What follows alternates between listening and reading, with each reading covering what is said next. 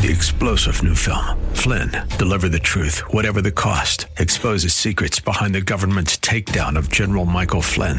Flynn knew what the intel world had been up to. He ordered the first audit of the use of contractors. This set off alarm bells. He told the truth. He was the most dangerous person for Donald Trump to hire. They had to get rid of Flynn. Flynn, deliver the truth, whatever the cost. Available now. Watch it today. Go to salemnow.com. Salemnow.com.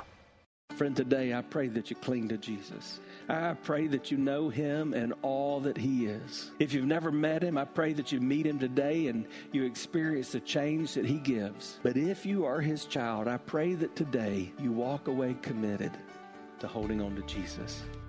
Welcome to The Barnabas Effect with Paul Purvis, Senior Pastor of Mission Hill Church, a multicultural, multi generational, multiplying church focused on shining the light and love of Jesus like a city on a hill. You're invited to visit any of the three locations in Temple Terrace and Tampa. For information and locations, visit missionhill.org. That's missionhill.org. Now, with today's message, here's Pastor Paul Purvis. And so you're creating Jesus in your image. Because Jesus must want me to be able to check off the knowledge box. Yes, He wants you to be a lifelong learner. Scripture teaches that. You should read, you should get in the Word, you should grow. But understand, ultimately, you will never solve spiritual problems with human solutions. So, when someone is discouraged or, or, perhaps feeling depressed, what's the first thing we do? The first thing we do is open God's Word. And say, is there any help? Is there any hope from God's Word? Ha- have you taken these to Jesus? Like the old hymn says, Are you weary? Are you heavy laden? Take it to Jesus. Take it to Jesus. Is there a sin issue that needs to be confessed? And then when we've done all that, just like we would if we had a physical illness, it's okay to go get help. It's okay to talk to someone. You may need to go to a doctor, but always start with Jesus. We see this in evangelical circles today in a different way. It's a theological pride that begins to look at others who may interpret some points of scripture and secondary or what we would call tertiary issues as they're not as good as us. I'd never go to that church because of what they think about this. Or the false claim that I often hear from people through 30 years of ministry, whatever church they're a part of, it's just not deep enough for me. Let me tell you, I've spent a lifetime around professing Christ followers. The problem is not what we know.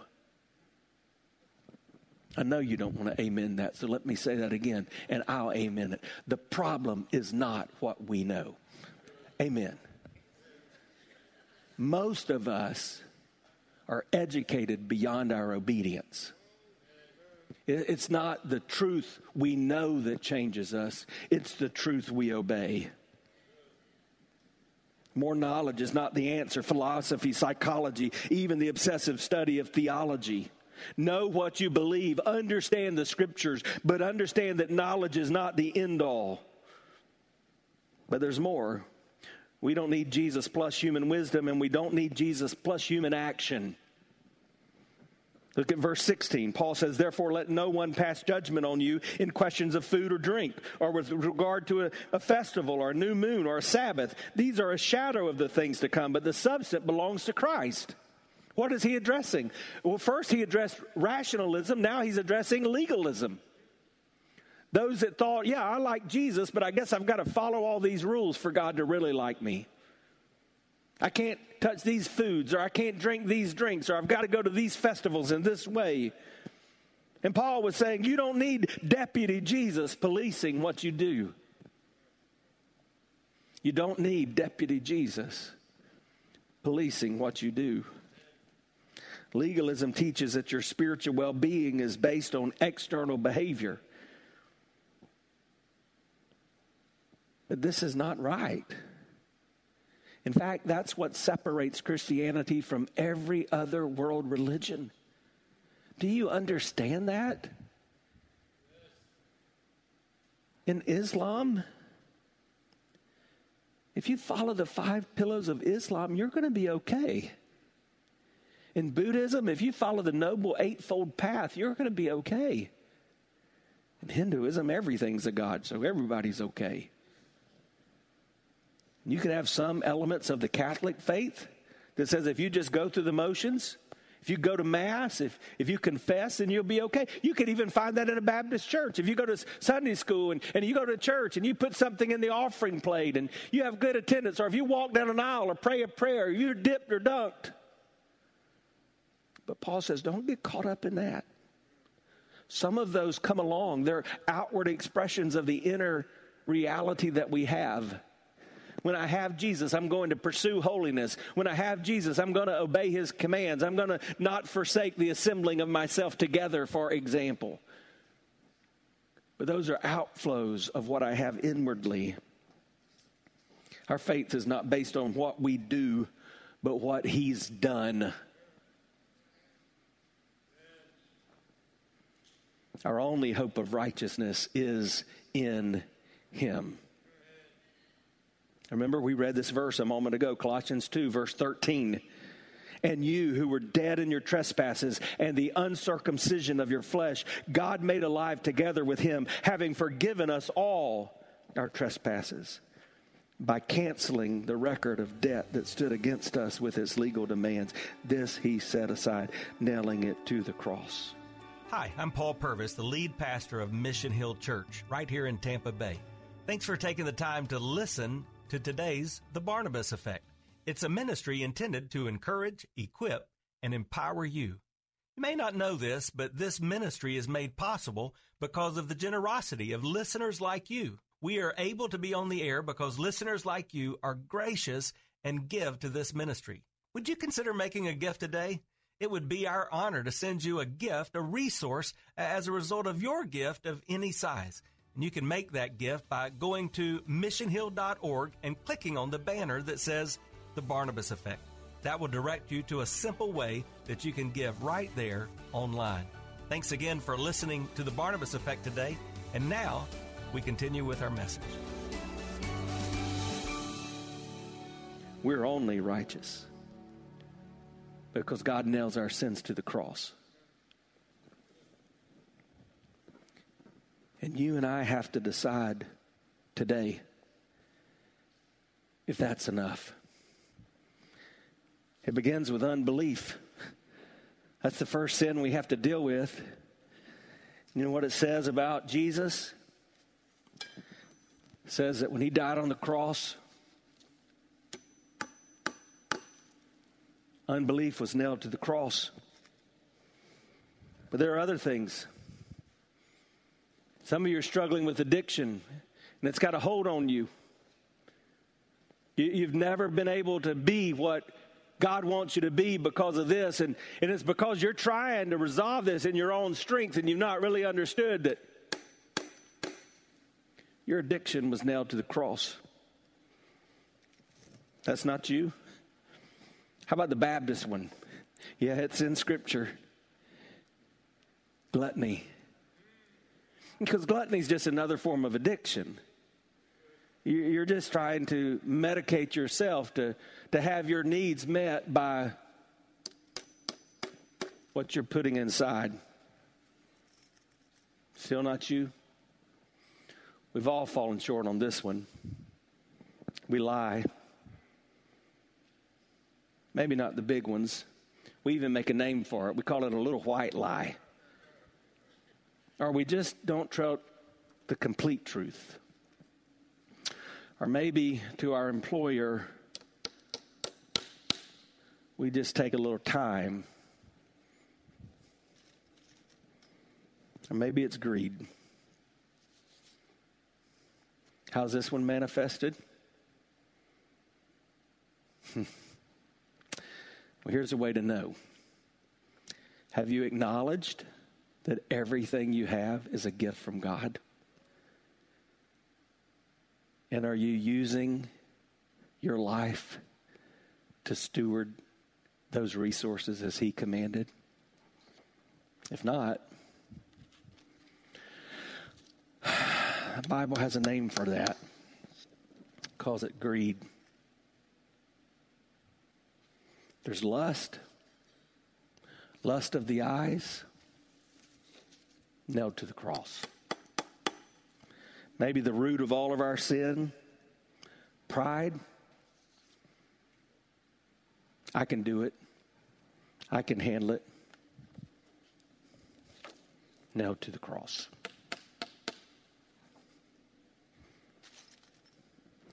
You've been unfaithful to a spouse. You're involved in premarital sexual relationships, immorality, nailed to the cross. You getting the point? Oh, I forgot I got a lot of church people here today because the Bible talks about sins of omission as well as sins of commission. So maybe you're like me and your prayer life really isn't what it should be. Now to the cross. You didn't spend time in the Word this week?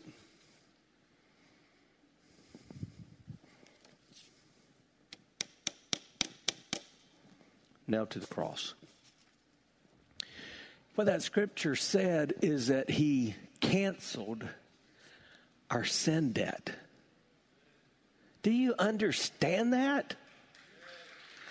Jesus the Christ canceled our sin debt, and he did that by nailing it to the cross. What in the world do you think you can add to that? Jesus plus legalism. It's not the answer. Stop trying to earn what you've already been given. But there's more.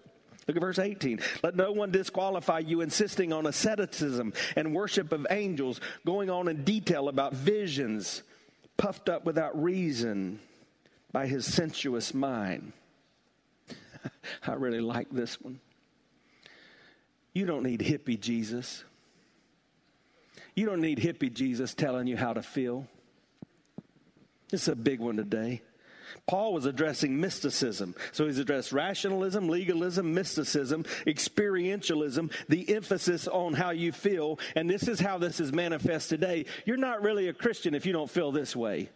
If when we sing that song, you don't get those Holy Ghost bumps, then you must not really be a Christian. Or, oh, you haven't spoken in tongues yet? You must not really be a Christian. You don't hear God audibly? You must not be a Christian. You don't have a vision or a dream regularly? You must not be a Christian. You don't share a prophetic word? You must not be a Christian.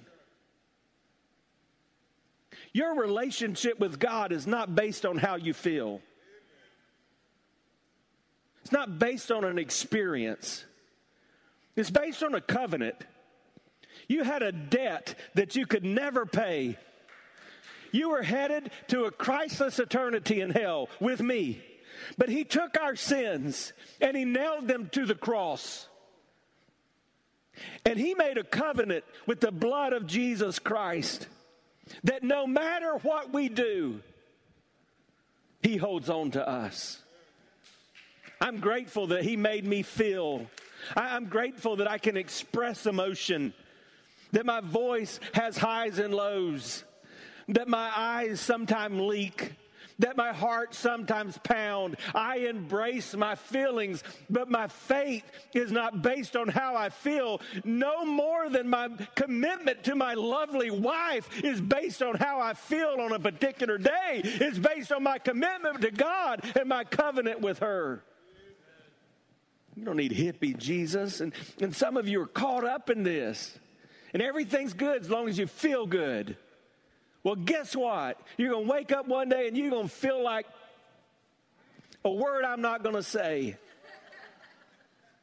Because that happens. But when we encounter Jesus, he reaches our heart and our mind.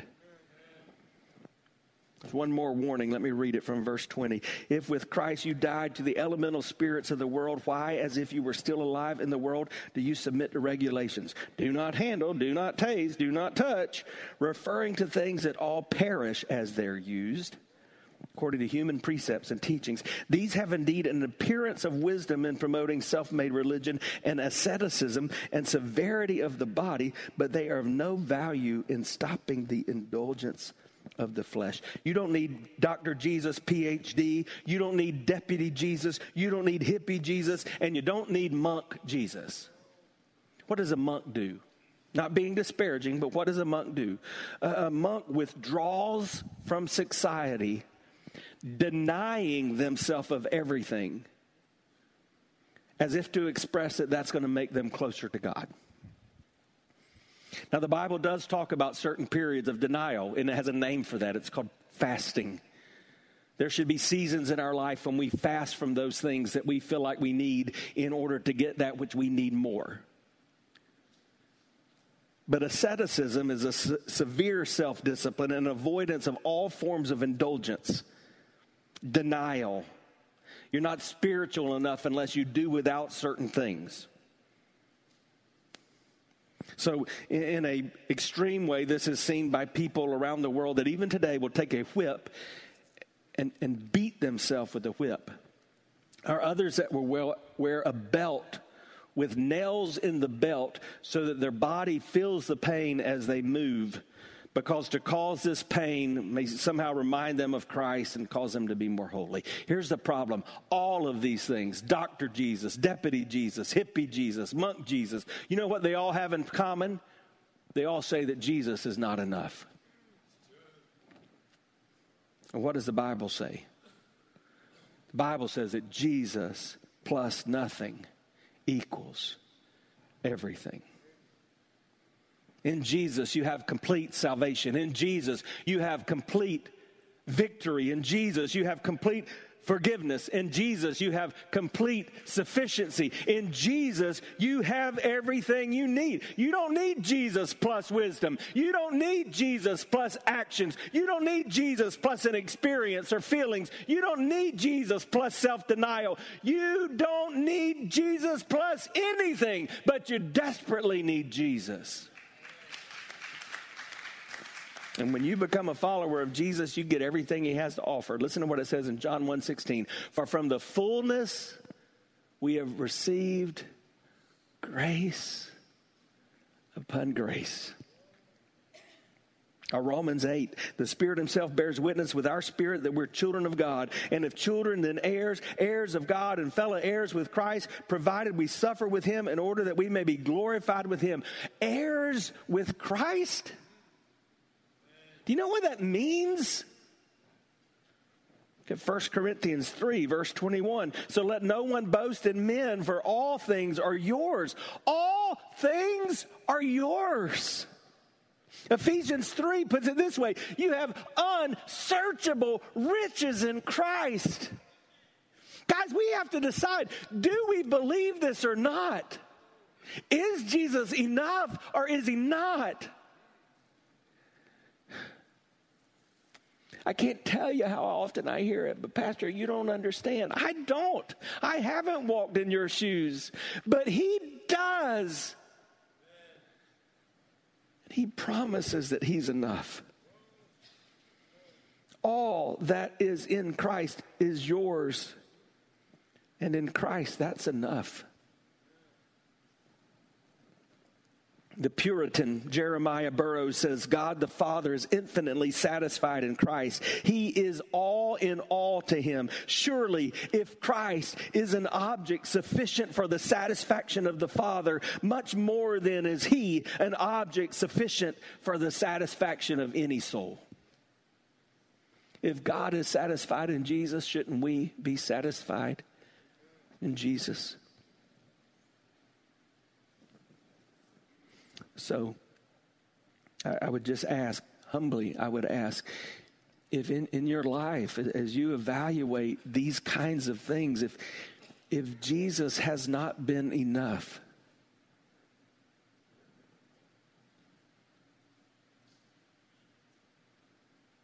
isn't it worth at least asking if you've truly trusted Jesus? Not if you've been religious, not if you try to make good moral decisions, but if you've truly trusted in what He did from the cradle to the cross for you, because you could never do it on your own. Jesus is supreme. And Jesus is sufficient. So I was thinking about this message. This chorus just came over and over and over again in my mind. Jesus is all you need. Jesus is all you need. Jesus is all you need. But yes, you desperately need Jesus. So many of our songs express this, but I, one of my favorites have these lyrics You are my strength when I am weak. You're my treasure that I seek. You're my all in all. Seeing you precious as a jewel, Lord, to give up, I'd be a fool. You are my all in all, taking my sin, my cross, my shame. Rising again, I bless your name. You're my all in all. When I fall down, you pick me up. When I'm dry, you fill my cup. You're my all in all. Jesus, Lamb of God, worthy is your name. Jesus, Lamb of God, worthy is your name. I ask you today to cling to Jesus, to be satisfied in who He is, to evaluate whether you're spending your time and spinning your wheels worshiping a Jesus you want versus the Jesus who is. Homer and Langley Collyer were the sons of a respected New York doctor. They both received college educations, very well educated. They were set for life, but then their father died, and then they were truly financially set.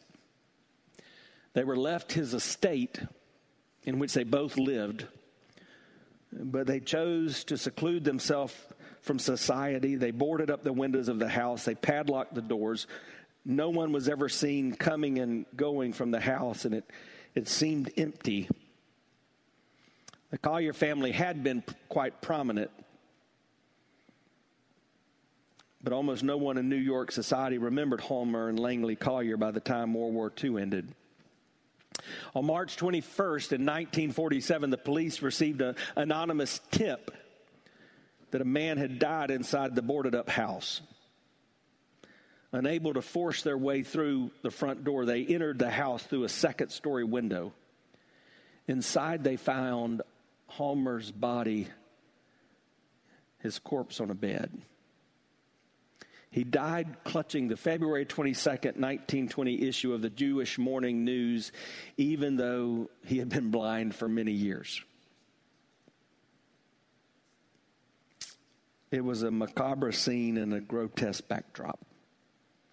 These men were collectors. They collected everything, but primarily junk.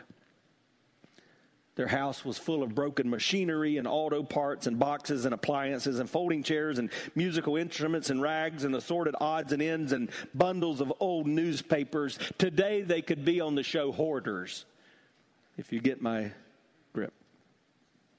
Nearly three weeks later, the workmen were still hauling heaps of refuse away, and someone made a grisly discovery Langley Collyer's body, buried beneath a pile of rubbish, six feet away from where Homer had died.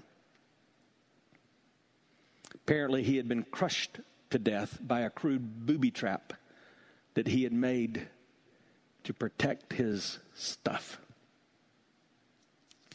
Eventually, all the garbage that was removed totaled 140 tons. No one ever learned while they were stockpiling the treasure. But it serves to give us a parable. They lived their lives in unnecessary, self imposed deprivation. They neglected abundant resources that were at their disposal to enjoy and they turned their home into a dump.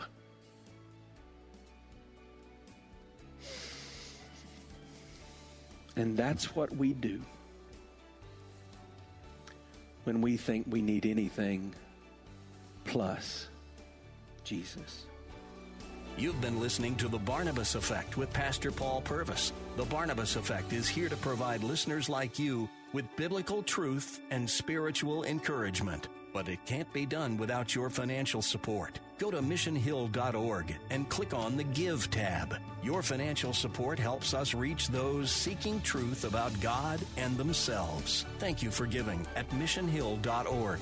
And join us weekdays at 9 a.m. for the Barnabas Effect with Pastor Paul Purvis on Faith Talk AM 570 and 910.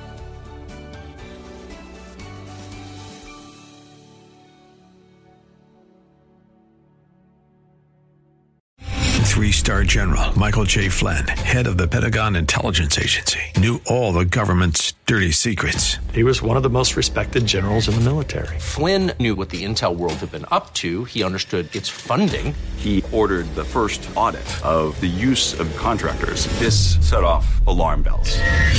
The explosive new documentary, Flynn, Deliver the Truth, Whatever the Cost, and covers the facts behind this scandal. Flynn told the truth. He was the most dangerous person for Donald Trump to hire. I find out the worst enemy that I'm going to face in my life is right here in America. They took my assessment and they wanted me to change it. And I was like, I'm not changing it. They had to get rid of Flynn.